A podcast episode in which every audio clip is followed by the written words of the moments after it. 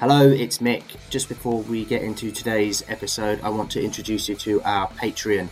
If you don't know what Patreon is, it's a subscription service where you can chuck us a couple of quid every month if you like what we're doing, and that helps support the podcast pay for licenses and pay for new equipment to make the show better and all that sort of stuff. So head over to patreon.com forward slash HM4AS, the four being the number four.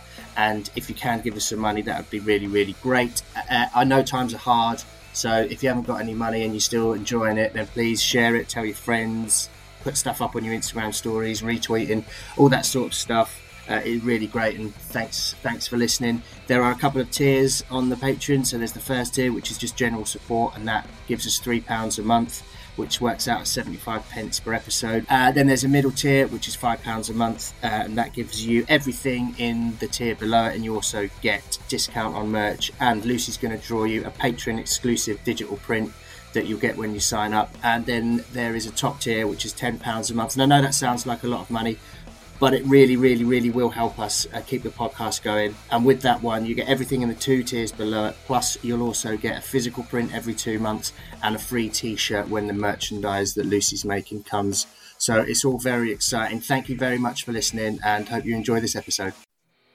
Hey, this is Bob Tyrell, and you're listening to How Much for a Sleeve. Hello, it's Mick and Lucy from the popular tattoo based podcast How Much for a Sleeve and we'd like to give a few moments over to our new sponsor, DSM Tattoo Machines. Lucy, tell us a bit about them. Well, Mick, DSM tattoo machines make exceptional coils and now a new rotary tattoo machines, not guns. You can check them out at dsmtattoo.co.uk and don't forget you get 10% off with discount code SLEEVE10. They also make a range of needles. You can find them at lockdownneedle.co.uk. I think they're very nice.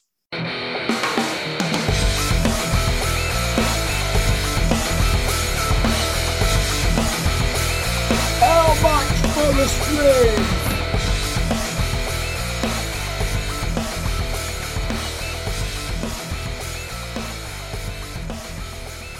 Hello and welcome to How Much for a Sleeve, a podcast about tattooing hosted by an actual tattooist, Lucy, and an actual knob, Mick Tickner. How are you? I'm well. How are you? Good. This is the first time in ages that you and I have spoke while you've been in your house. I am in my house. You've got the internet sorted. You must Yeah. be delighted. Yeah, uh, two big things happened this week. One of which was I turned up, I arrived in the 21st century and I got fiber broadband. And I swear to God, it's the best thing that's ever happened to me. And I fucking wish I had it during lockdown because now I can watch all this TV. yeah, no, it's it's perfect timing when Yeah. you've been you've been sat in your car for the last however Yeah. many weeks doing this podcast.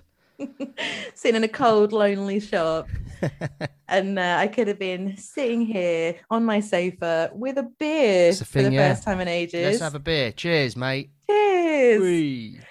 Um, how pissed are you? Because you've just been Yeah. in the pub. Yeah, went to the pub. Just went on a walk. Um, and there's a pub. Uh, shout out stew and oysters on Oakwood High Street. Um, very nice. Very well. Everyone was pretty much well behaved. There was. Uh, I had to move tables at one point because some some gentlemen had a disagreement. Right. really? Yeah, we've only been allowed in the pubs for five minutes, and already the boys can't be fucking trusted, can they? it was it was weird. It was like one one geezer going, "I'll give you twenty grand to leave right now," and then he was a minute later he was calling him his brother. Then he was poking him in the chest. The whole time, the whole time I was just thinking, twenty grand. If you got twenty grand, why are you still wearing ten year old Reeboks? fucking knob. Yeah, but just you know, like, like sat outside and every. Honestly, everyone was looking at each other and g- smiling, and sort of just lift your pint up and go, "Yeah, we're in the pub. It's, we're all right, aren't we? We're gonna be, we're gonna be all right." and then everyone just sort of, ris- like, just sort of shriveled up because these, this group of lads were just yelling at each other, fucked up. Being everyone. willies. yeah, Oh, I am, willies. I'm so jealous of your pub time. I have just Mm. been trying to get to the pub all week and it's not happened. Everywhere is full. Everywhere you have to book. Yeah, And really, we just, my friends and I are stupid because we just didn't plan. and uh, I think I'm just disappointed in us, really. Well, that's the thing. rather Is I, than- I think what what I enjoyed about it is it's the just nipping in somewhere. yeah, You know? And that's exactly what I did. I went on a walk. Do you have to book? Well, yeah, you do, but no one sat at this table for an hour if you want to sit there. I was like, yeah, thanks. You know, Ugh. I didn't. I wasn't never going to ring up and say book a table for for one. That's a bit weird, isn't it? were you by Actually- yourself? Yeah, yeah. Do you know what I? Well, I just well, I was just I- walking when I. Yeah. I love uh I love going away by myself and going to restaurants and bars or pubs Yeah. alone and sitting having a, a quiet drink. Just watch the world go by. Just watch everyone, yeah. Absolutely. Yeah, it's lush. Should, it should never be judged, even though I just Absolutely. judged myself. Well, a little a little bit. All listeners are gonna judge you now. You sat in the pub and had three pints by yourself. It's not just like a little just not a pint, is it? Yeah, I didn't even like- need a week because I'm a real man. So whatever. um, Did someone give you 20 grand to leave after you That got with. Larry? that was me. That was, that was me offering the big bucks to the bad man to leave. Podcast going really well. But another thing, they had they had really well behaved dogs with them, which oh, which I wasn't. Either their dogs are oppressed and just aren't allowed to do normal behaviour because they get kicked or whatever. But I was surprised. the sparry men had dogs. Pardon? The sparry men Yes. had dogs. I don't know what that means. Just like fighty. Oh right, yeah, like sparring, boxing, ting. Yeah, Yeah, yeah, with the they, Y. yeah. They they had the they had the well behaved dogs. It was weird. Oh, Hmm. it's not just you that can make up words, you know. You've been back in the shop. I yeah, that's the other big thing that's happened. I have worked. I've done tattoos on other people. Yeah, and I am fucking shattered. And I I, I want to know is everyone else as tired as me because I just don't you know I don't know if I'm cut out for work. I think that's what it is. You did some pretty big things as well. You, like a couple of day, full day sessions. Yeah. Yeah, Monday and Tuesday I did two day sittings.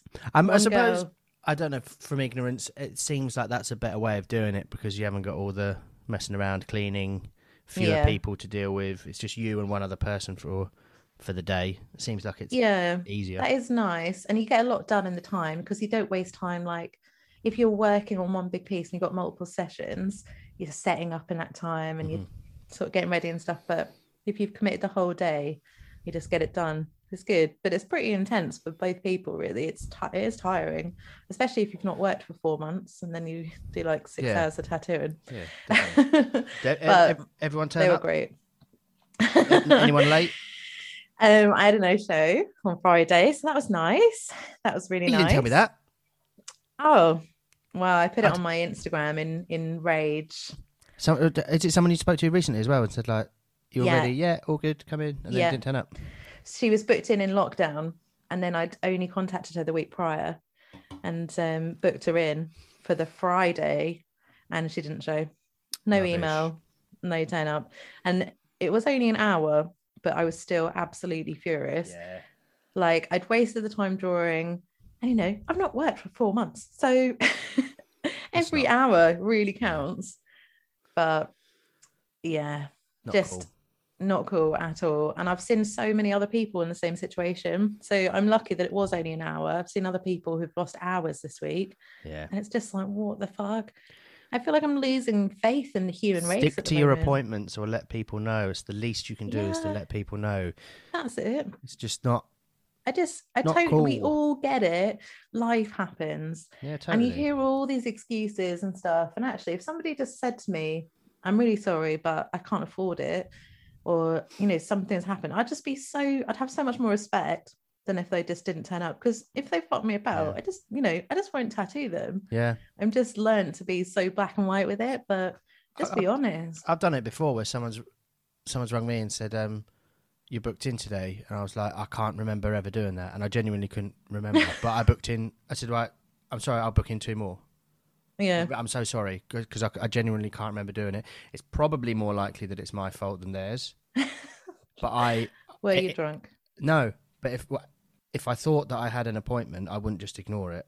And I Yeah. felt that I needed. They, I think that's what they thought of me. So I panicked and said, "I'll book two more and take the deposits now because I don't think I've ever done this." But I know I needed loads more done. So we'll get them both in. Yeah, that it just, you know, sometimes it happens, but when it's your first week back, it's Yeah. just, yeah, disappointing. Disappoint. I'm not angry. I'm just disappointed. If you're angry, you'd be shouting. But Yeah. like I- this. Shouted a little Just into, Friday. just into your mask. Yeah. That's going to sound good on the old pod, yeah, isn't it? Fine, don't worry about it. Um, To blow into the muff, make it sound even better. sorry. Dirty on your rug. Um, we've got Angelique Houtkamp on today. Oh, she's great, isn't she? Yeah. And we spoke about a few times with people who are just a enormous force for good in the world, going through loads of shit Yeah. to make the world better. And I don't know how they have the energy, and fucking thank God they do, Yeah.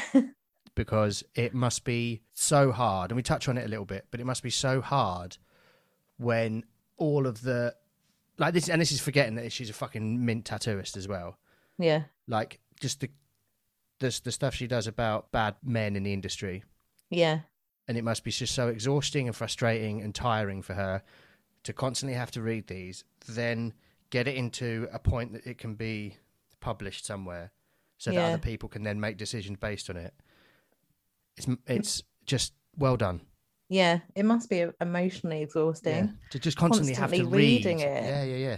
And we're not talking about, you know, when I say bad men, I'm not talking about the odd dick pic here and there, which is still bad. Yeah. Don't do it. But this, these are actual convicted That's it. assholes, Yeah. sexual assault and rape. will and be on a like that. list. Yeah. And they they they go change their name. They go somewhere else and just yeah. If she it, it, if Angelique and her team weren't doing that, loads of people wouldn't know. And it'd Yeah. be people, and it'll probably be people like me who just go, oh, "Good tattooist, I'll go get." T- he's not going to sexually assault me, and I think he's the bollocks. That's it. Yeah. Yeah. Angelique is just, she's one of those names, you know, everyone knows. Salon Serpent Mm-hmm. has just got this amazing reputation and it's um it was awesome to chat to her and and hear about her. And um yeah, she's just an all-round really good human, isn't she? Yeah, yeah, definitely. And I think you, you, it, there's another another thing like all the serious stuff that she talks about and that we discuss, but yeah, it's still we still have a laugh.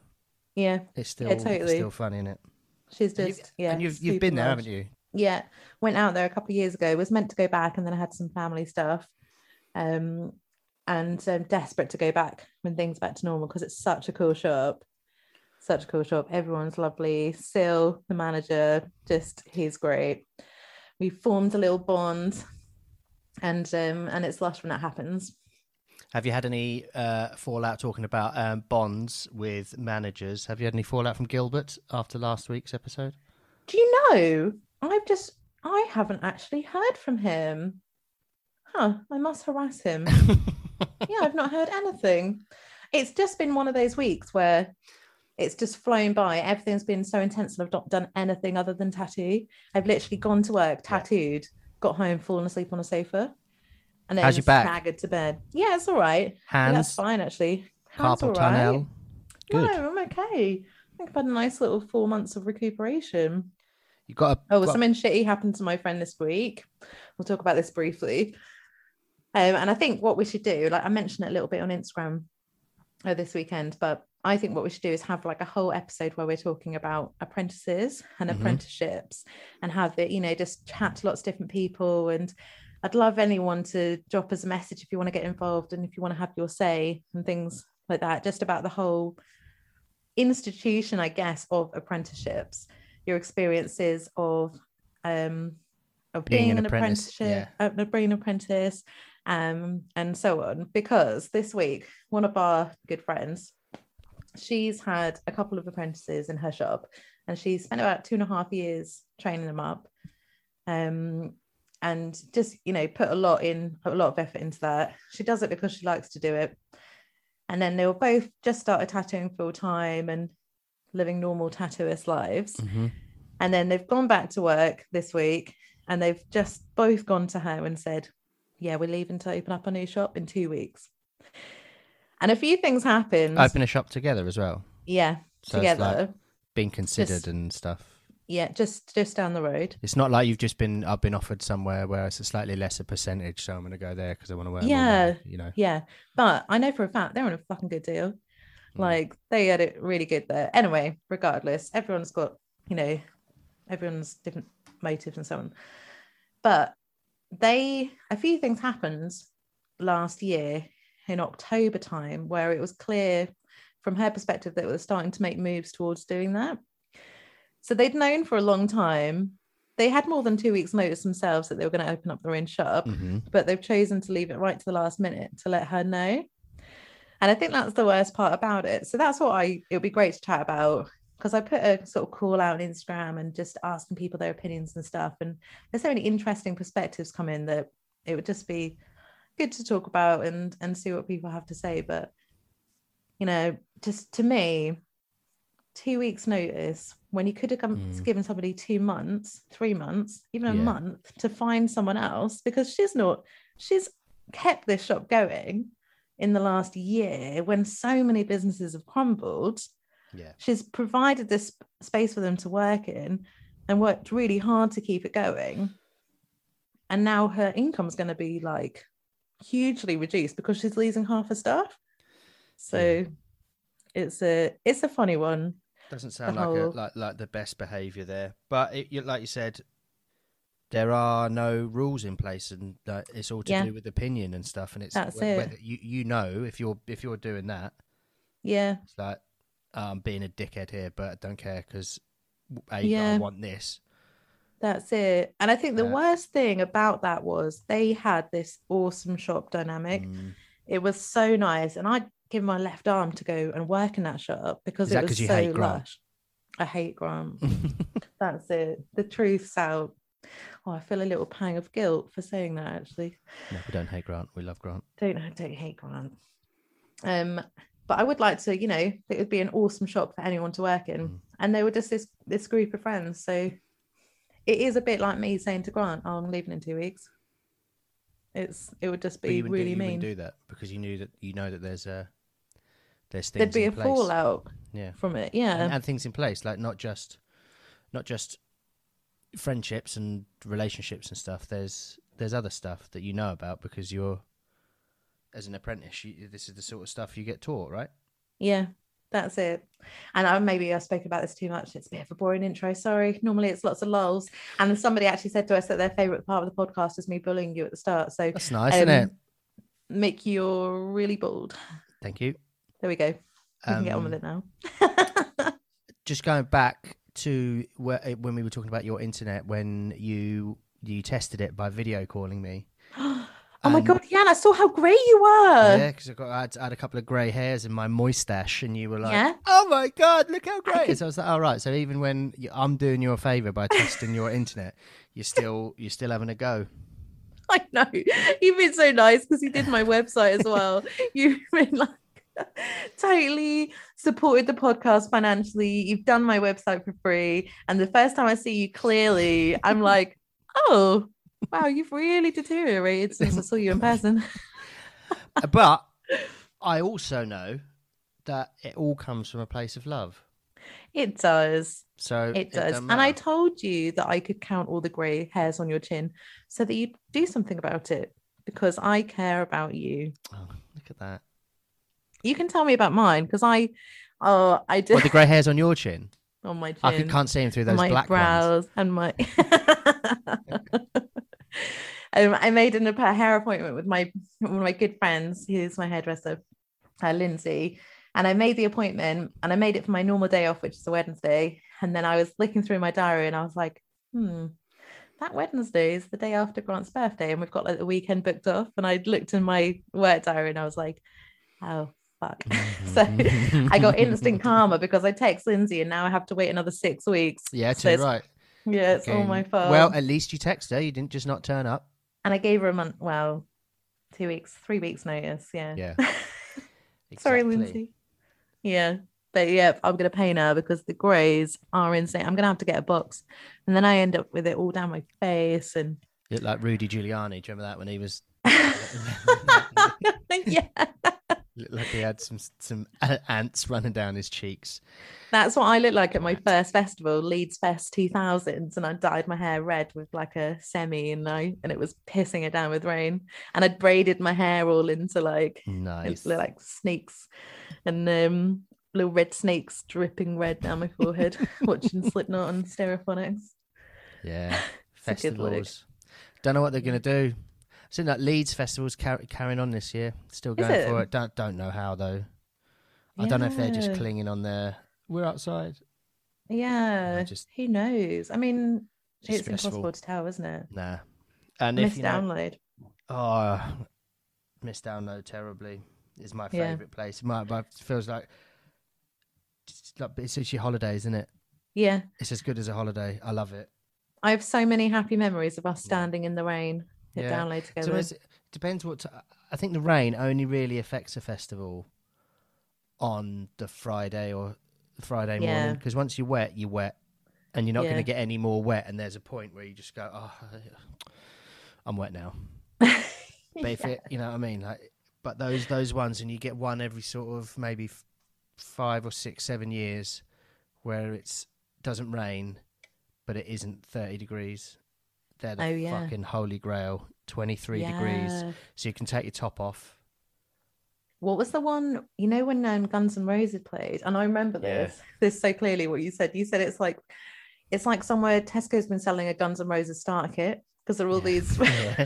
Yeah. Karens wearing like Yeah. their tech shirt, their Guns N' Roses t-shirt, a bandana. But it was like there was there was like a like a hairdresser at the uh, before they went in. I was like, sorry, ladies, we've got to cut your hair shorter, a little bit shorter than that, and spike it up at the sides and the back, and then and then a hairspray or or mousse the front down before you can come in. Sorry, those are the rules. After after you. That was the year. I think Grant and I were really close to the front, and then we both needed a wee. We'd had a, we'd got like, we grabbed two beers each. We were like right down the front. We are like, oh, this is awesome. We drank our beers, and then we both just looked at each other and we're like, where you- oh, for fuck's sake. and then, but then we let, we went for a wee, and we came back and met you, and you were further back, but the sound was so much better where you were. always so is. that was a there's, good there's, move. there's like a, like a Goldilocks zone of you know it's bad at the front, and uh, when it's when it's further back, you sort of get the weird crossover of Yeah. speakers, different speakers. But there's there's a, there's like a maybe a ten meter horseshoe that comes out round Yeah. the stage about I don't know just past the first set of speakers that are facing backwards, facing Mhm. towards the crowd on those big things. Yeah, try and get that bit. Just don't stand right next to speakers because that's horrible. Yeah. Yeah. That was good. And Oh, also, I- I- my mate Scoob was there that year, and he's about, I think he's about nine or ten feet tall. so it's like it's just perfect. Honestly, if you can get yourself a friend who's over six foot seven, doesn't matter where you are. Well, there he is. Oh can find him. yeah, God! Once the first download, Grant and I went together. Um, I can't remember who we were watching, but we, it was there was quite a big crowd, and we were just there. It was just the two of us. I don't think you were there that year or something, or we hadn't found you or something like that. And we stood in the crowd, Excuse me. And um, oh, you, Sorry, you okay? yeah, Just inhaled a bit of beer. Carry on. Yeah. And uh, we stood in the crowd, and it was, I think it was just before Slash came on. And Grant was like, I'm going to have to go free. I'm going to have to go free. And he didn't realize there were toilets right next to the stage. And I was like, oh, fuck, well, I'll come with you. And he was like, no, stay here. I'll find her. And I was like, you are not finding me. You literally turn around, and there's just like a sea of people. And um, he went off, and I, I was like, okay, well, I'm here by myself now. So I literally just made turn to the people next to me, and I was like, we're going to be friends now and he didn't realize there were toilets closer to the stage. So he at that year there were toilets out by the entrance, the one Yeah. you come in right at the top of the hill. yeah, yeah. So we ran up there, went for a wee up there, came down, but he found me and it was raining. So everyone had their hoods up. I was just wearing a black hood and he fucking found me. And I turned around and I was like, what the fuck? It's like six cents there. It's like his Jesus sense. Uh, you can tell we haven't spoke for a while. I know this We're is it. We've talked, had a we're- this is the longest intro ever. Usually we've spoken to each other like three or four times, and it's like, right, can you fuck off my computer? now? Yeah, all right, mate. Yeah, what we got nothing else to say. We spoke five minutes ago. Yeah, sorry, So, everyone. It's an exciting yeah, week. that was a big, that was a long intro. I hope you enjoyed it. The the person who said they that they Yeah. enjoy, it, enjoy it. One person, So yeah, that that was for you. just just for you. Uh, yeah. Shall we get our guest on? Yes, Angelique. Angelique Houtkamp. Yeah. This is episode 10 of How Much for a Sleeve with Angelique Houtkamp. Willies. How much for a sleeve? Hello, we are very pleased to have Angelique Houtkamp with us today. Uh, she's from Salon Serpent in Amsterdam. Uh, we're delighted to have you on board. Thank you very much for coming and coming and chatting to us. Yeah, thank you so much for having me. Lovely to be with you guys. No problem. So, uh, because I do all of my research very well, and you de- definitely didn't just tell us two minutes ago, uh, you're back. you're back in uh, back in the studio and tattooing, and for the last couple of days, everything's opened up. How does that feel? Yeah, so nice, so nice. It almost feels like because this is our second lockdown. We had one early last year, about a year ago, and this one seemed way heavier and longer, and so we're all like super happy to be back at work. Me and my coworkers, we're all like, yeah, children happy to be back at school. I am so jealous. yeah, I can imagine. it feels like it's just been forever. And I was starting to get worried that I might have forgotten how to tattoo. So when we finish recording, I'm actually going to tattoo my leg just so I can, you know, make sure I can still do it. Ah, yeah, some of my coworkers like tattooed their girlfriend or boyfriend like a week ago just to be like, you know, can I still do it? Get practice in. what is this weird needle thing? Where does it go? Yeah. Jokes aside, that is for something that you've done every day for ages to not be able to do it for months. Uh, it was with anything. If uh, um, you know, if I miss a couple of training sessions for the sports I play, I feel rusty when I go back to do it. So surely, surely it's the same thing. So you know, don't book in straight away. Is that what you're saying, Lucy? yeah, yeah, yeah. You gotta go slowly. Let us get a couple Well- weeks of practice in and then book yeah. in. but I noticed some tattooers are more uh, nervous about it than others. It's the same as when you go on a holiday, right? And you don't tattoo, and then some people are a bit like, "Oh, my first tattoo after the holidays." Yeah, I, I never had that problem. what were you getting up to during the lockdown? Did you have any projects on the go? I had so many ideas for projects, and I did shit. Like I could not focus. Like it was so hard. Hmm. Uh, yeah, I just did a whole bunch of nothing. Just like listen to music, took my dogs to the park, like lots, and yeah, found it really hard to really do something. Yeah, that's the general consensus here as well. Like in the first one, everyone was really productive, and this one, we're just like, just over it. Yeah, There's Yeah, like mental health is taken such a hit nationwide, I think, yeah. worldwide. Yeah. And I had like, well, a whole bunch of chores I still could do in the shop, you know, while we were closed and didn't do. And uh, last weekend, like when we heard we were about to open, I did all of them in two days. I was like, all of a sudden I had a purpose again to do something. Yeah. Like reupholster some of the tattoo beds and like all this shit. It's like, yes. and I bet you were like, damn, why didn't I do this before? And now you're like Yeah. rushing around. Yeah, but you know, I've heard a lot of people had this problem, so I gave myself a pass. I'm like, okay, this is the weirdest time we'll probably ever have, so I'm just gonna go with the flow. yeah it's so easy to forget to be kind to yourself and and like we're in this unprecedented situation nobody really knows how to feel but everyone seems to be feeling the same and like everyone has been the same and that does make it feel a bit better not to have done anything Yeah, so yeah, yeah. sure. we're all forgiven yeah. and so into tattooing how long have you been tattooing and how did you get into it I've been tattooing for 20 years, 22 years. And it actually took me about 10 years to get into it before I first asked for an apprenticeship. And be, yeah, it was 10 years later when I really started an apprenticeship. Uh, I, I guess it was harder then because it was harder to buy equipment. And I, I was afraid to do that anyway. So probably if I, I wouldn't have done it anyway. And there were so little shops that if they're they wouldn't give you an apprenticeship, well, that was it. So that that's I guess that's why it was so hard for me to find an apprenticeship. Do you think that it because like the 90s even then were they were so different to now? Do you think that it went against you being a female? I don't know. I never really felt it that way. Mm. And Well, especially, yeah, yeah. And the first shop where I worked, it was a bit of a shitty shop. They didn't really care. But then I went to Tattoo Peter in Amsterdam, which has a long tradition. It's been around since the 50s. Uh, and the owner and everybody that worked there was like super cool. Nobody made me feel like, oh, you're the girl here to do girly stuff or whatever. They, I was just, yeah, one of the one of the team.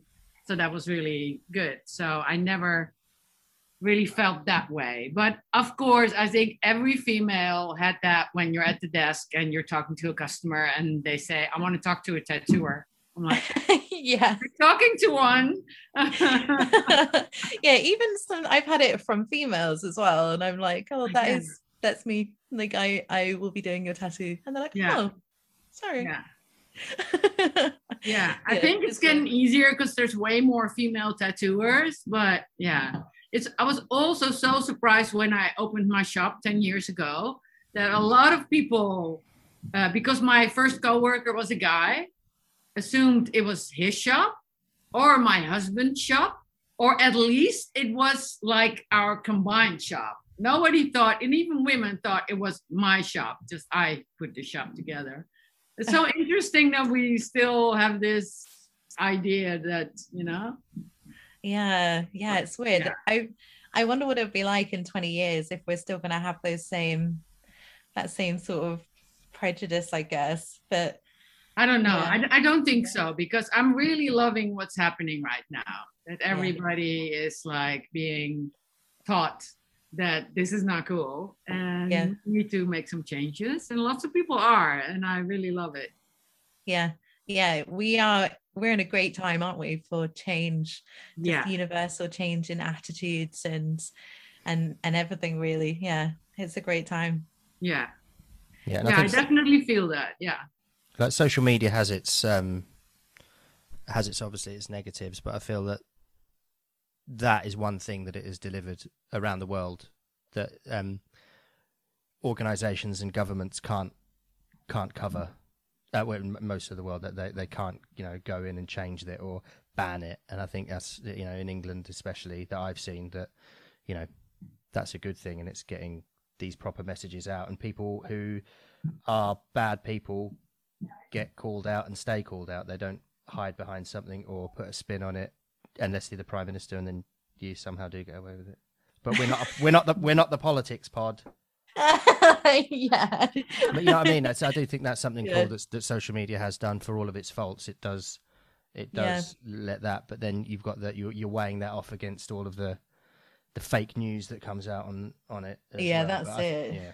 So it is a Yeah. Yeah. 50-50. So many positives and negatives of social media. And I suppose when when you first started out, Angelique, you would there was none of that. You just had to rely on magazines and and I can't even imagine anymore. Like how, but I also did not like that so much because it, then it was up to one guy at the magazine whether he was Yeah. going to put your work in or not. At least with social media, you can post your work and it's up to the rest of the people to say whether they like it or not, not just one person at a magazine. Yeah. So Yeah, that- you, you have people have a bit more control over what they want to see and what they like and what they want to promote.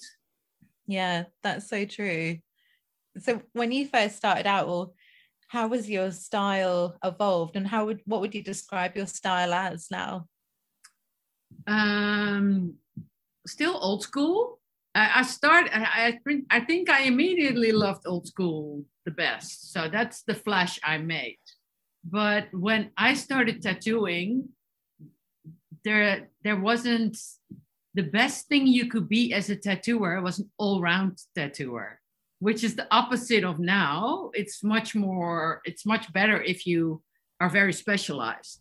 which makes sense, you know, because if you Mm. specialize in something, then you'll get better at that one thing. But back then, no, you were you were really like the cat's meow if you could do like everything if you were all round. So that's what I tried to be. Would you still encourage an apprentice to be good at everything? Yeah, Or- but yeah. they don't care. Like, yeah, whatever, grandma. your time. It's like because yeah, no, it's. I mean, I still think it's it's good for people to do that, but lots of people go like, no, this is what I want to do, and people want everything so fast. You know, they want to be famous within a year. They want to do only what they want to do within a year, and they learn pretty quickly that it doesn't come that easy for most people. That they still have to put in a lot of hours and time before that happens if it happens at all you know yeah that's it and like back to social media people put so much emphasis on like your successes measured in your followers or your likes and stuff and god starting a page now like we started one for the podcast and it's so hard to build mm. up the following and i just sort of i was really lucky with mine because I have been touched here in like I don't know nearly seven years or something now. And when I first started doing what I did, it sort of snowballed fairly quickly because there weren't many people doing it. So it just sort of happened really organically. And now looking, trying to build up that following on our social media and our podcast social media, it's like, God, this is hard. yeah and yeah, so it's easy for people to get to think, oh well, I want to have 50,000 followers and then I'll be successful. But yeah, that's that shit's hard. yeah yeah for sure and i also think because i think for eh, for tattooers instagram is the social media that we like to use i also feel like it's not working as well as it was a few years ago No. especially since the pandemic it feels like some weeks i'm losing a hundred and then it's just being a bit erratic so Yeah. yeah my followers go down quicker than they go up. Like I'm just, Ah. const- I feel like I'm hemorrhaging followers. Do you think that's it's because pe- that's because people are, are thinking, oh, she's not posting much anymore? Is that because you're not doing much and you're not constantly giving new things for them to? I don't know. It with. may it may also be like uh, ghost accounts that follow you, or Yeah. uh, because well, like a few weeks ago, I think I had like I lost 200 followers in uh, in a week. And I was like, I find it hard to believe that 200 people actively unfollow me Yeah. instead of ignore me. So I'm like, Yeah. there must be something in the Instagram that does that. Which is annoying that we don't know anything about Instagram. They won't tell us shit, you know, what's up? I know. Yeah. I know. They just want you to pay now for everything and and then you'll it'll do what you want it to do. Yeah. Well, So that might um, even be better, you know, if we can just pay for our social media to act the way we wanted to act. But yeah. yeah. That's it. So if, you, if you're paying it. for it, you're probably less likely to get blokes hiding behind accounts being awful to everyone. Yeah. That Yeah. might be a good thing. Less spam. Yeah. all of that. Um, back onto your your style. When I so I was lucky enough to come to Salon Serpent. It must be a couple of years ago now, Yeah. and do a guest spot there. And when I was there, I was flipping through all the flash books at the front of the shop, and there's your work and various artists, and then there's Angie Noir. And I said to Stu, I was like, "Who is this? Am I going to meet them?" And he was like, "It's Angelique." yeah. do you still have that like alias and can you talk about like your your reasons behind having two separate sort of personas Not anymore, but uh, at one point, uh, I did really like that style, a bit more like smaller, daintier, ornamental stuff. And I had a feeling it kind of drowned in my regular accounts. And I think after uh, two years or something, I set up the separate account, and that worked much better. Because I, I also realized with social media is people really want to see a consistent page or i don't know if they really want to see it. It makes them understand uh, better what you do and makes it easier for them to go like i like what she does. I want something from her. Instead of they see a whole lot of different things they don't really know what to pick or choose that's the feeling i get and and it did work so and I've I've noticed more people doing. I didn't invent it. I saw somebody else do it, and I was like, oh, that's actually kind of smart. So yeah, I, I think it it it does work. Yeah. There was another artist that um at Daredevil, and she her one true love was traditional American traditional. So she had an American traditional page, and then the bill paying stuff was fine line black and grey. So she had the two separate pages, but just like the same sort of name. And yeah, that it does. Yeah, that's it. Like because it just keeps your Instagram feeds consistent and maybe that's why i'm losing so many followers because on my instagram at the moment it's like please buy this please buy this one Listen to my podcast. yeah please listen to the podcast Yeah, but that's that's just the, the Corona Instagram. You know, everybody's feed is different now. Yeah. yeah. We're not working Maybe- every day. that's it maybe everyone's just quitting instagram because they're so sick of being asked for money Yeah, that could be. you must have missed having guest artists um, Oh, coming in the so much, so much, yeah. Because that Have was you- a big part of our shop that we had a lot of them and we really enjoyed it. Yeah. So we're like, okay, a few more months, then we probably can have guests again. It's coming, it's almost there. Yeah. Can have you got any artists from within Europe, like mainland Europe? Are they able to travel to Amsterdam, or I don't, I don't, I'm not really sure about the status to travel. Um, it's it's changes all the time. So I think in the first uh, lockdown, we were just rebooking guests, thinking it would all be like okay soon, and that yeah, of course it wasn't. And we had uh, in the summer period we were working, and we had two guests, but both of them were from other countries, but they were in the Netherlands. And then I was like, yeah, okay, just come you know, then that'll work. Yeah. Yeah, Because I think the rest of Europe, they're still like advising you just to stay in your country because, yeah, you never know. yeah, it makes sense. Yeah. not to sort of travel around and, Yeah. but it's just um, it's sad and not to be able to plan any guest spots. They're the best part of tattooing. Yeah. Yeah. So much fun. Yeah. Do you yeah, get to but I- I- travel? Um, no, I didn't travel at all. I also didn't make any plans. I saw so many people like around me, like have their travel plans shattered and tickets, like didn't know if they, they could get their money back. And I'm like, Mm. yeah, I'm not booking anything until yeah. this is over. Did um before we had the pandemic, did you do guest spots yourself, or have you kind of slowed down on that? Yeah, yeah, yeah. I feel mostly people do it uh, at the start of their career because it's so nice to meet all the people and do all that stuff. And I have two dogs now, which also makes it a bit harder to travel. And no, now I like if I travel, I like to not work and have a holiday. Yeah. Um, are you going to rebook your annual Salon Serpent family holiday? Uh yeah, we have to. We we were we were I think we were like debating right when the pandemic hit last year where we were gonna go, if we were gonna go to Croatia or maybe Greece. So we were like and then it was like no.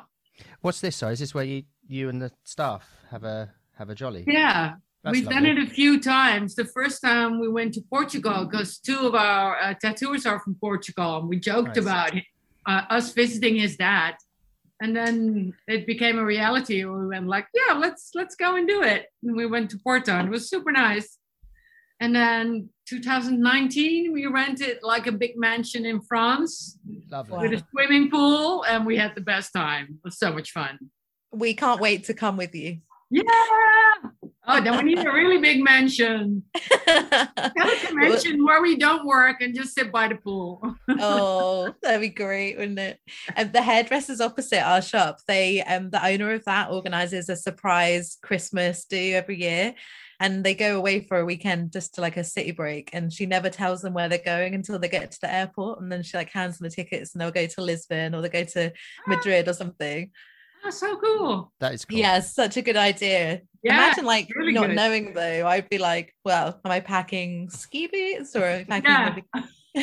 maybe- Ah, that's Maybe good idea, something- actually. Maybe I'll do that next time. yes, come to um come to Stowmarket. Yeah. the little sleepy town in Suffolk where I'm from, well, where I work. you can do that. oh, were you meant to be working the London convention? No, No. no. September, seen- right? Yeah, and now it's over. Yeah, so Yeah. sad about Yeah. that. I feel like it's the end of an era. Yeah, London Convention was, yeah, I, I think at least for Europeans, like one of the biggest conventions. Uh, yeah, Yeah. it is. Are there any- era. Are there any big conventions in in Holland? Um, no, not there's there's a bunch of little ones, but no, like main ones. Uh, no, and maybe also because of the social media and people being so uh, it being so easy to for tattooers to connect with each other because of that the conventions maybe became not as necessary anymore. I don't know. Of course it's still a fun party and everything but before social media you could only really meet new people if you went to conventions Yeah, that's true. yeah but i think the last one we went to as a shop was brighton Okay, yeah. yeah we did that a few times yeah Yeah. I know Perry was there last, well, not last year, the year before. He was working on a booth next to me. yeah and uh, he dated my friend and did this lovely little um like scorpion on her hand and that was great. Yeah. Nice to see a familiar face because i don't think it was that long before i'd been out in amsterdam and it was like oh so nice to so nice to see you. I want to come back to amsterdam and yeah. Have you had any disasters with guest artists because it must be a bit of a, a risk like inviting people that you don't know. Yeah. Um, actually, when I think of the number of guest artists we we've had, it's actually been really good. But yeah, there's been a few. Uh, but but yeah, the one, the biggest disaster, he also left the same day. oh. oh no without like i guess without naming names but like what was so bad or Um, feel free to name but you know. um it, it was just like because we asked people not to uh, have their girlfriends or family in the shop while they're working. And i think his girlfriend came. And when i realized that she was staying i told her it was not possible because we're also a small busy shop you know? There's not and they basically said like no no no she's staying. And i was like mm, no sorry she cannot stay. And she's like yeah she's staying. And i'm like no? And it just became this like yes no thing. And i was like dude you're in my shop. This is like and i told i tell people beforehand you know we tell them how we work. So then he just packed his stuff and he left. And oh i'm my like god. Yes kind of strange but oh. You wouldn't do that in someone's house. It's like, they're coming to you using your. yeah. It's like yeah. not not my house, my rules, but it's like, yeah, we're pretty relaxed here, but you can't you can't just bring other people here or make your own rules up. That yeah yeah, the shop still has its own identity and rules that you're coming in to play a little part of that for a couple of days. yeah Very very weird. yeah and Salon Serpent seems like such a well-oiled machine in that it was such a good um, guesting experience because you did provide all this information. This is how it works. This is how it is, and it's worked for you for this long. So you come in knowing that it's obviously going to run well, and but it. So yeah, that's that's so funny. People, I guess, they just don't read the information, or you know, just think, "Oh, I'll be okay." Yeah, yeah, I know. It is, it is. I think this is the same as with customers, right? You want to give them all the information they need, but if you send them like this long, uh, you know they're not going to read it. Yeah. So you, you you you yourself have have to pick and, and say like, okay, this is what's really important, and let's not make the email too long, otherwise they'll quit. Like have the email. So I realized for people that you know too much text doesn't work very well. Keep it as short as possible. um so outside of tattooing have you got any hobbies do you do anything else Um, well, my hobbies are mostly my dogs at the moment because Your dog children. yeah, my dog children. yeah, because they just they take time, and I like to be outside with them. So that's that's what I do a lot. I like a little bit of gardening, and yeah, so that's what I do. So I did. Obviously, I've known you for a few years, and but I still thought I'd do a little Google search before having you on, just in case there was anything major that I didn't know. And there was something in that you have been in a couple of bands, including a death metal band. Is that correct? Yeah.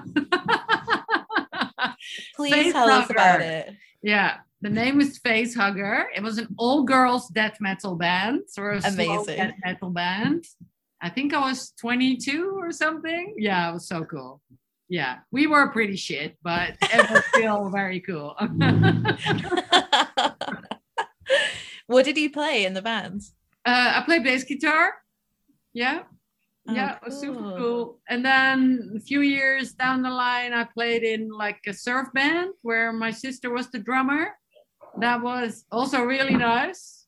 Yeah, we played a lot with that band up to a point where I was like, yeah, I don't like it anymore. We play too much. I can't go and see the bands that I want to see because I'm playing. So do you ever think about having like a death metal reunion or forming a Salon Serpent band? no, oh, we could. Salon Serpent Band. Yeah, for sure. That would be nice. I'd come and see you. Yeah. You could uh, you could combine your guest um, tattooing with guest vocals, Lucy. How Oh about yeah. Yeah. And we could like we could like sample a tattoo machine in the background or something like that. that? Get it done. and Mick does a really good death metal scream. No, I'm not going to do it now. Oh, actually, no, you have Like to. a Now I've said it. Sorry. Grunting No, or Grunt. I'm not. I'm not doing it because if I don't do it, it'll just be embarrassed, and I'll have to. Um, I'll have to cut it out. So we're not going to do that now. But I But if it goes wrong, you can always, you know, take it out. And Lucy, No, Lucy I Yeah. to, I think what Angelique's saying is if you don't do it, then this is the end of our interview. Silent serpent. See, it's rubbish. It's rubbish. oh, it's so- Very good. Very from- good. From um, yelling, Lucy and I used to work together, and I used to pass messages to her uh, like that. So that's one of, the, one of the reasons we became friends. Like, Tim has called. Can you find him book? yeah. So, So we used to work at a, like a software company together, and um, I was we were just in like an office of computers, and I think Mick hadn't been there very long, literally a few days, and I was sitting at my desk, and I was obviously listening to something and like bobbing my head or whatever. And Mick was like, uh, Lucy, what are you listening to? And I didn't know what it was. I'm going to say Slipknot or something. And, and then that that was when our friendship was formed. I think so. We were like, oh, we like metal together. friends. And uh, yeah, then as discussed previously on this, Lucy drew dicks all over my stuff, and and here we are. Here we are now, eight years later. Slip knots and dicks on your face. Yeah, that's a good way to, to become friends. Yeah, Yeah, And, then, and now here we are. Yeah, a friendship formed on Slipknot and Dicks. Yeah, There is no the- better basis. here, here.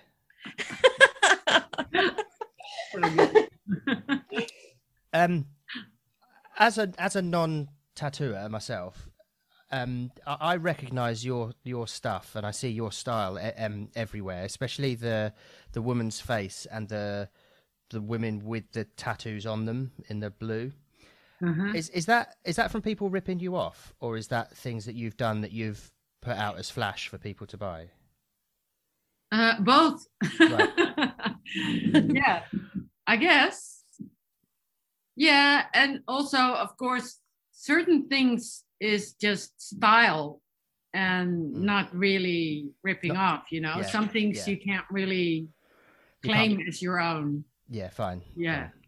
I think you do very distinctive faces though, and I remember like having seen those for so long, and then when I was coming to the shop, I was like, I sort of put two and two together and fangirled over who you were because it is quite a just well, just a distinct, those sort of like 1920s style flapper girls, just yeah, beautiful. yeah, yeah. I love I love doing those. Yeah, girls' faces. So nice. Yeah. Do you still get asked for lots of? Well, do you still do much tattooing at all? No, I don't do that much tattooing anymore. Yeah. I slow down a little bit. yeah i guess at, at some point you sort of have to really with sore hands and sore back and sore eyes and Yeah, and and also sometimes you think, you know, to still come up with new ways to do things is also difficult. And uh and I had um uh chemotherapy 6 years ago uh for um not leukemia, but I don't know what the name is in English. It's for your glands, you know? Lymphoma. That- lymph Yeah, lymphoma. Yeah. Yeah. That's what I had. And I noticed afterwards it's a little bit harder for me to focus on things. And apparently that has to do with chemo as well. It can it can like affect your brain a little bit. Plus I moved to a house with a garden. Plus I got two dogs, which before I had I all I did was tattooing, you know? Mm. So I spent all my time on tattooing. And now all of a sudden I had all these other things. And I was like, oh, maybe, maybe it's okay if I, you know, take take it easier a little bit. So I allowed myself to do that. i think you deserve to do that relax a bit more yeah. Yeah. So now I, you know, I take care of stuff in the shop together with Sil. Uh, when there wasn't any Corona, I always like dealt with guest artists, try and find cool guest artists and things like that. So I made the websites. I always like change the website and work on the website. So there's still lots of things that I love to do. that has still to really with the busy Yeah, I'm I'm always in the shop. It's not I'm not somebody that's like, oh, I have a tattoo shop. Bye guys, see you. Uh, come and pick up the money at the end of the week. I, I don't like that at all. I love to be here. Um, yeah. do you feel that that you have more there's more responsibility now to look into guest artists before inviting them because you've been an, like an activist in the me too movement um and so much has come out about so many tattooists who were previously respected. How well yeah i'll go back to what i said like do you have feel like you've got more responsibility when inviting people? Um, I really don't think you can research that.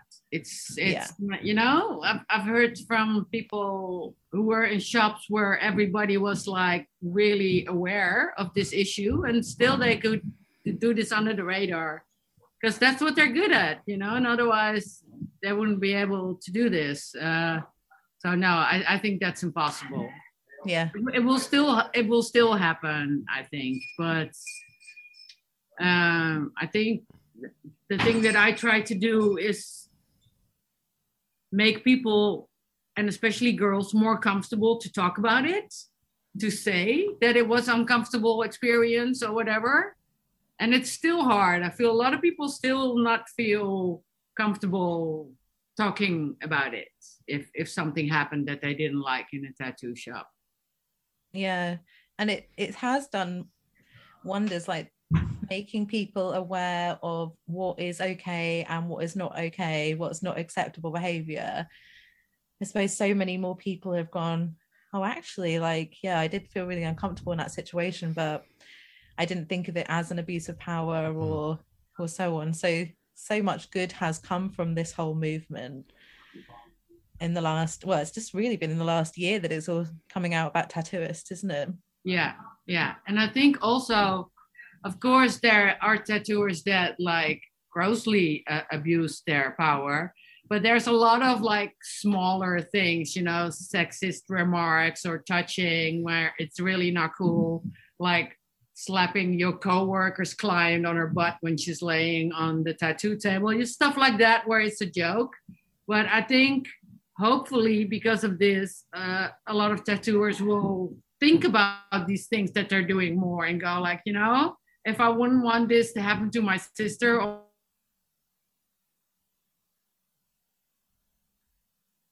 have i have we lost angelique or is it Yeah. Just wait for it. She'll come back and we'll just. will help a bit. i'm sorry that we- cut out then just after you said um how some how do you feel if it was your sister i think the internet went and we lost everything Okay. after that Um, what did I say? um, I think you were talking about how people might think more about their actions as a result of um, yeah. the stuff coming and i up. think a lot of a lot of blokes might see uh, a lot of things they do as jokes maybe a bit sexist jokes but uh, uh, they don't necessarily want to be malicious or mean to be malicious you know when they're actually they're, they're not really thinking about what they're doing.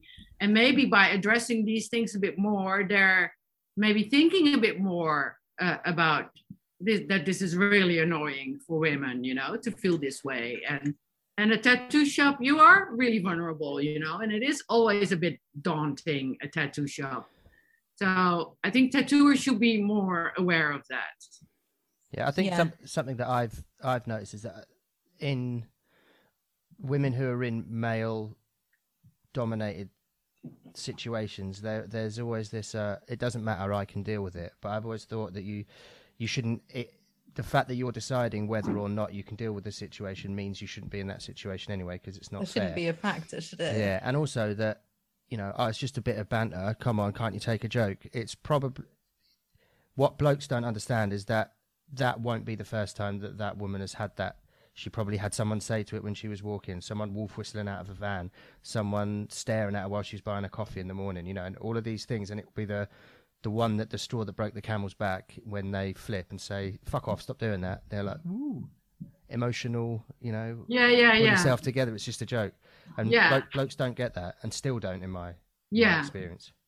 yeah and i well i hopefully there there will a, a bit more of course of course it's difficult if you're not a woman you never felt these things so it's funny i always say to my uh, we have a street in amsterdam that used to have like loads of gay bars and also hardcore leather gay bars but sometimes you had to walk through that street to get to other clubs. And some of my male friends would get really intimidated by all these gay dudes and say like somebody touched me while walking through the street. I'm like that you know that's exactly that's girls that's a girl's life. Every single night that she goes out to party you know?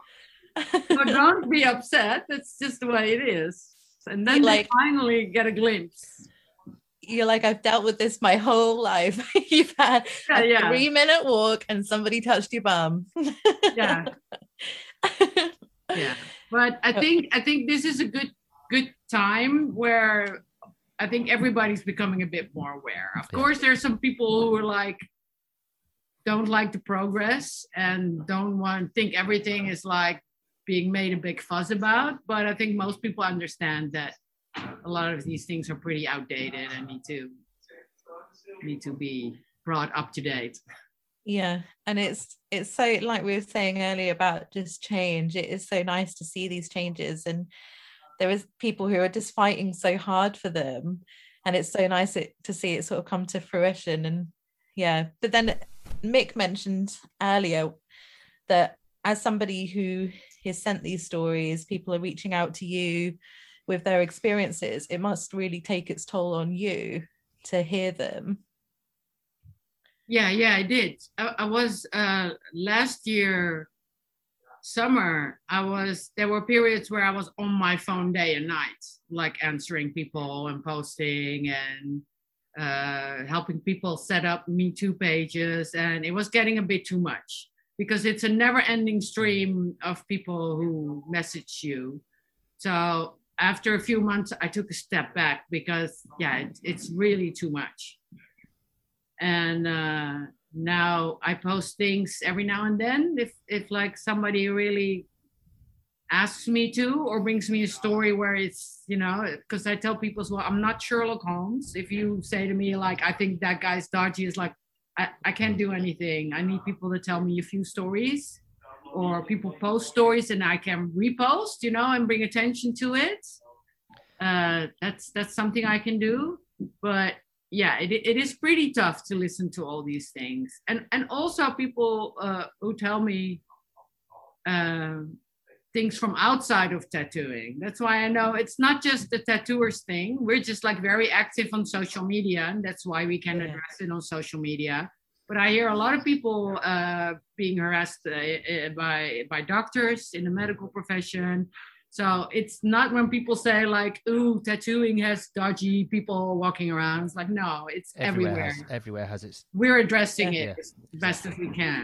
we have a platform that we're able to use for Yeah. it so that's why we are able to to raise the awareness of it but things like doctors and stuff who's going to do that yeah where do you go? And the Yeah. and, and the power balance is even even worse there even in universities still you know where that professor is going to decide whether you are going to be a professor one day or not you know? As a tattooer you can leave the shop and go do some work at another shop or set up your own shop. As uh, as a doctor you can't yeah. Yeah it's crazy. I just um yeah it was really intense for a few months when there was so much going on. You literally just couldn't open social media without seeing somebody else being pulled out. And i know there was like a few people who were really working really hard um just receiving like yourself receiving lots of stories.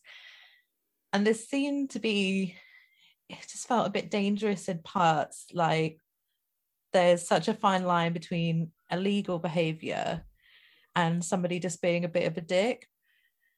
And there were so many accounts of like somebody maybe sending a dick pic or saying like oh you know if you give us a blowy i'll give you a tattoo for free and, and things like that. And then there was people who were being prosecuted and hundreds of accounts of abuse were coming out. There was just yeah it was so full on for anybody let alone somebody who was receiving it all. So i really commend you and everyone else like the people like i think lucy pigeon and gemma even joe black was involved in it and the milieu tattoo union. Everyone who was putting that together just worked so hard and must have really struggled in parts Yeah. to do it. So well done to everybody for doing that. Yeah yeah for sure. Definitely. Yeah and probably still continuing. Oh yeah. Like it's like it's done i think. Yeah definitely so on a on a lighter note do you still get tattoos have you got any space Ooh, yeah, I still have some space. It's been it's been a little bit of time since I got my last one, maybe a year and a half. I've noticed throughout the years it comes in waves a little bit. yeah And now I really feel like I want to have a new tattoo. I don't feel like getting tattoos. You know? and, I and, um, you know, at one point I will want to get tattooed again. But I do think you have to commit to the pain and go like, yeah, I so want to get tattooed right now that look, I'll, I'll I'm gonna do it. That's how I feel today, but I'm definitely copping out because I've put numbing cream on. So my leg's currently ah! wrapped up in cling film. yeah. I hate getting tattooed. Plus, I'm doing like my so just below my knees. It's a really shitty place. Uh, yeah. So if I can make it better, then I will. Is that is that a thing that you're allowed to use numbing cream, but only on yourself? Is that how it works? Because there, there was a thing that I'd, I've never understood it. Why, if there's something that makes it a little bit more relaxing and a little bit easier, why wouldn't you use it? But there is a thing that can you use numbing cream on? And they're like, no, you can't. I'm not. Why, why is that? Is there is there a reason? Is it a consent thing? Is it a you've got to understand what it is that you're getting? We can't just turn pain off for a bit. Uh, Why It- why, it why is can- cream? it can really affect the skin in my experience. So it brings fluid to the surface. It can make it harder to tattoo. And also, once it wears off, it can make it more sensitive and more painful. So if you're using it, it's better for like a shorter period. So I'm well aware I'm probably only going to do the outline because when it wears off, I'll be like, no, that's enough. I can feel it, I'm done. Fine, that's it. That is that's that's a really good answer because I I didn't know that. I just assumed it was a m- it was a macho thing. You've got you've got to know what you're getting. it might be. In, If I, I, think for some people it is like they think it's part of it. It's part of the ritual. If for, Yeah. for you to earn that tattoo, it's not just the money; it's Yeah. also the pain. yeah, in the process. But that's, I agree with what you said, Lucy, because I have a big piece on my hip. And I, I think that was my most painful tattoo, and I could not lay still. So my body was like shaking all the time. So for my second session, it was the first time I used numbing cream, and it healed so shitty. And I was that same night, I was in a lot of pain that I didn't have while I was getting tattooed, and I'm not happy at all with how it healed. So I do think I do think your skin needs to react to the damage that is being done by the tattooing immediately. And Yeah. there may be something by numbing it that your body doesn't realize that the skin is Yeah. being damaged. So I, I don't need, know the exact biology behind that, but I do think it's it's better to do it without. That's gonna That say is- there- Although, that although I do know people have back pieces done with numbing cream and it looks amazing. So Our piercer, he when he had his throat, he had his like throat, literally this whole neck done at a convention, and he put um he only had enough numbing cream for half of it, and literally, so the half that he put it on, it took two weeks longer to heal than the side that um he didn't use on. Ooh.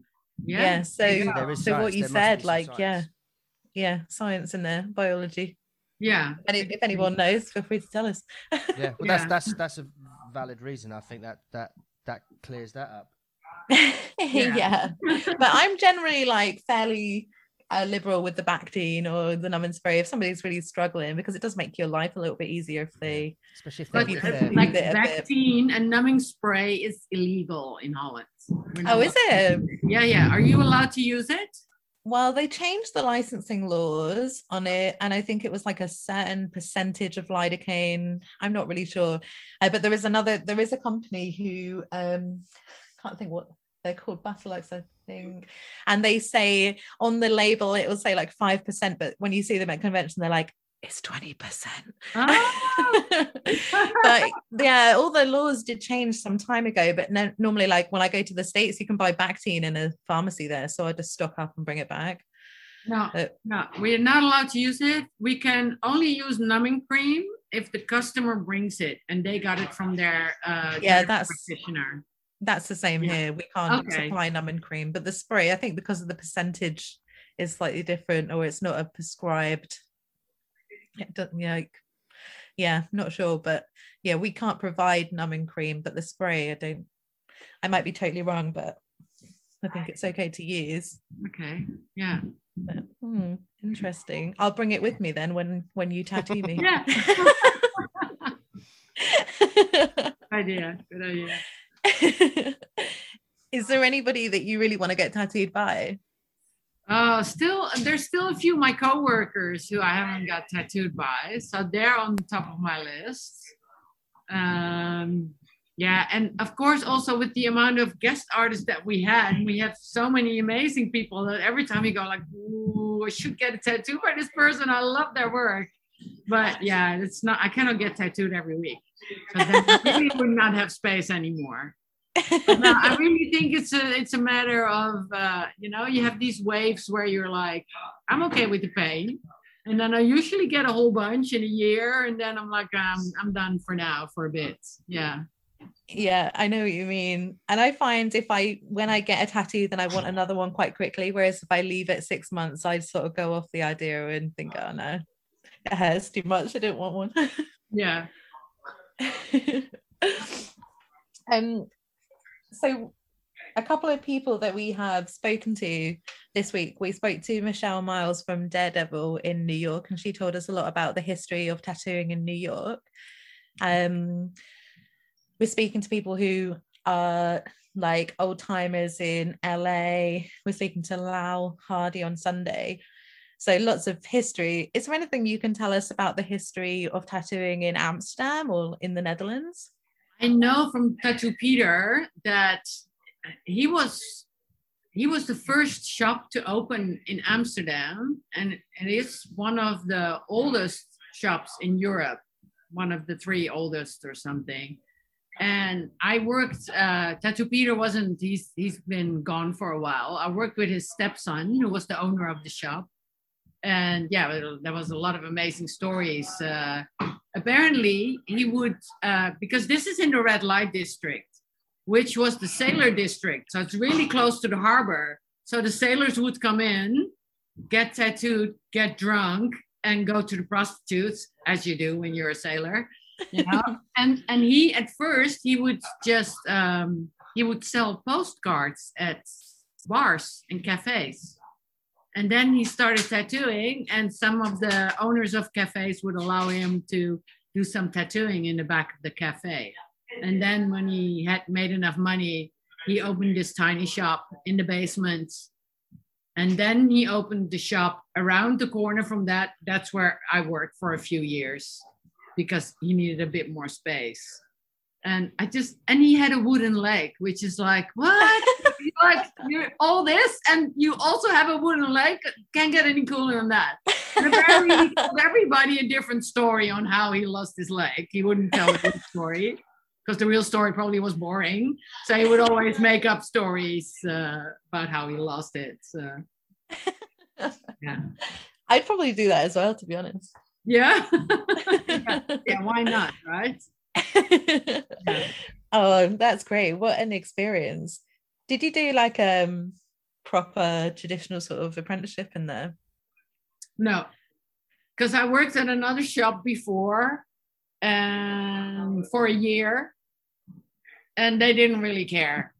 uh, it was just like, yeah, that was shitty. And I didn't know when I started working there. I also didn't know what to look for, what would be a good tattoo shop and whatnot. I just was really happy I had a space where I could learn. But after a year, I was really like, yeah, I wasn't enjoying that, not learning anything. So I went to Tattoo Peter. Uh, but I actually kind of wished I had gotten a traditional like apprenticeship. Because you know, if somebody really spends that time on your skill and teaches you how to do things properly, I, I don't know if it makes a difference, but sometimes I think it does. But not everybody has a great teacher either, you know. So yeah. Yeah, it's hit and miss, isn't it? Yeah. And um yeah, I guess you just have to be lucky. Like through everybody that we've spoken to, I don't think anyone has said that they've had the traditional apprenticeship as we would imagine it. Yeah. Yeah, So- it doesn't happen a lot anymore.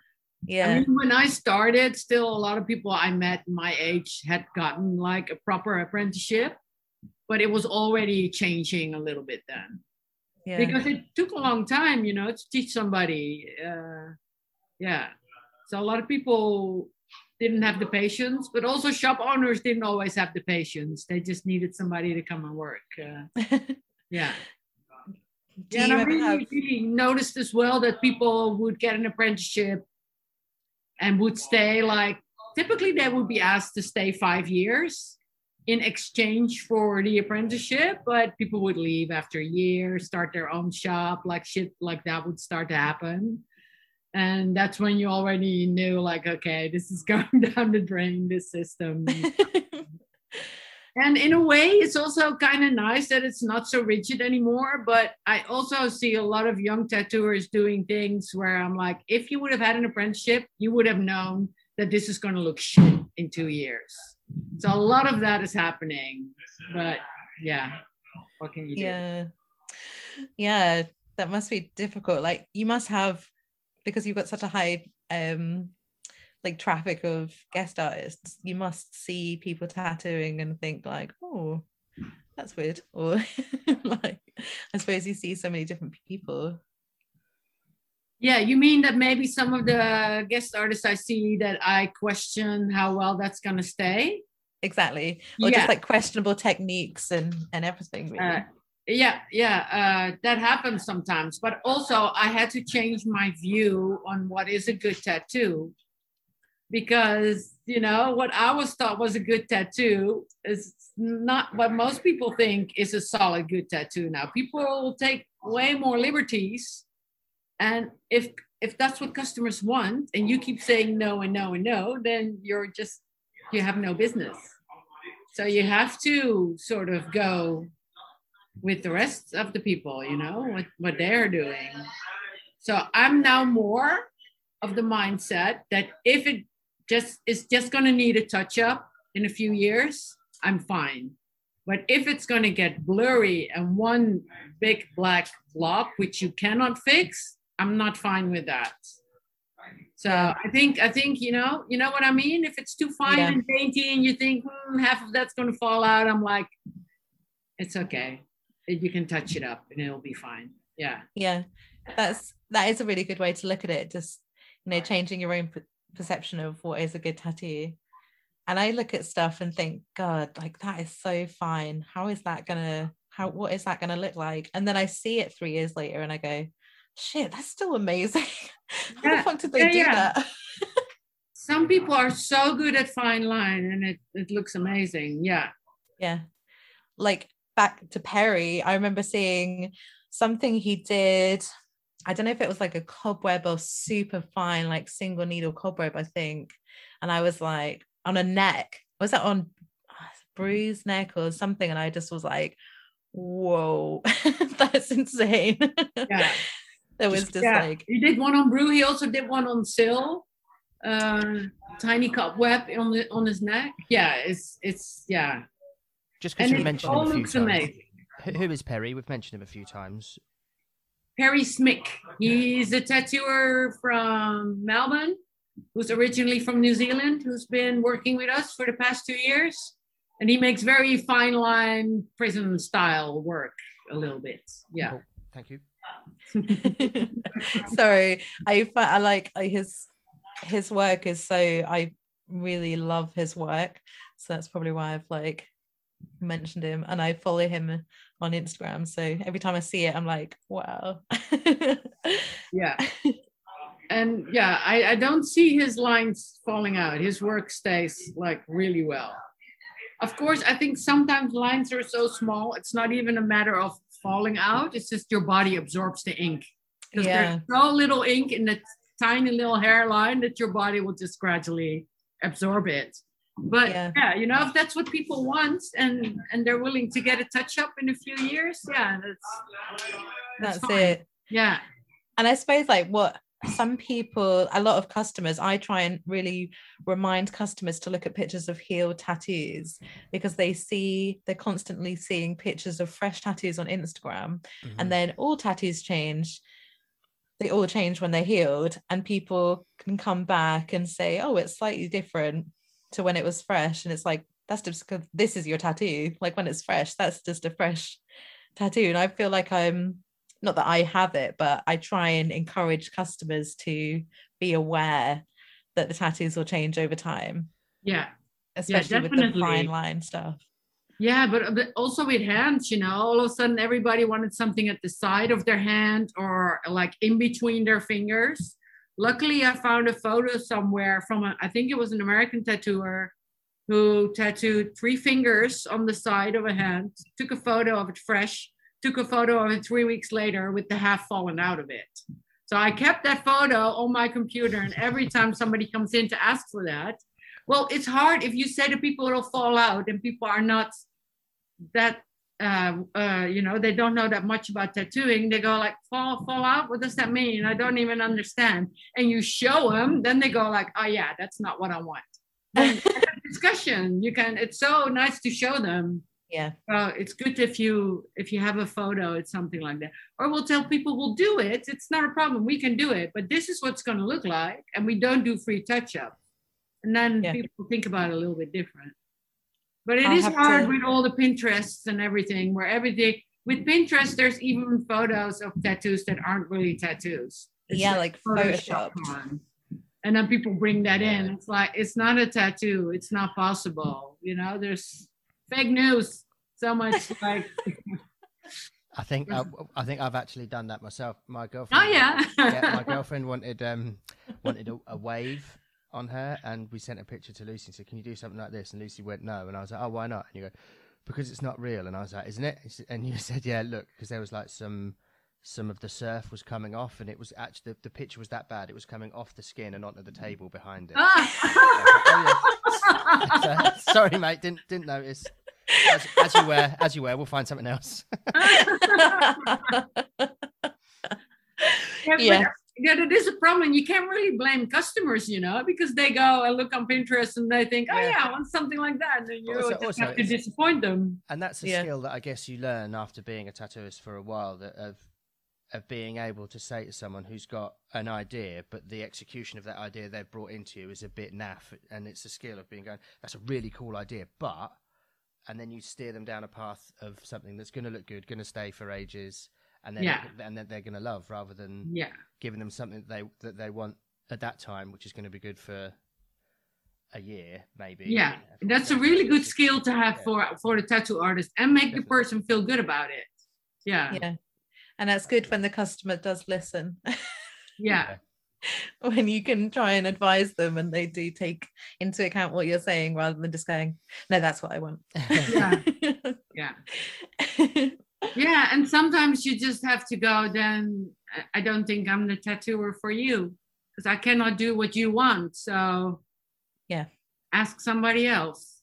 Yeah, yeah and that's another skill is just knowing when to just think it's not worth it well not Yeah. that it's not worth it but you know being able to just say okay well i can't do it like that so i can recommend somebody else yeah.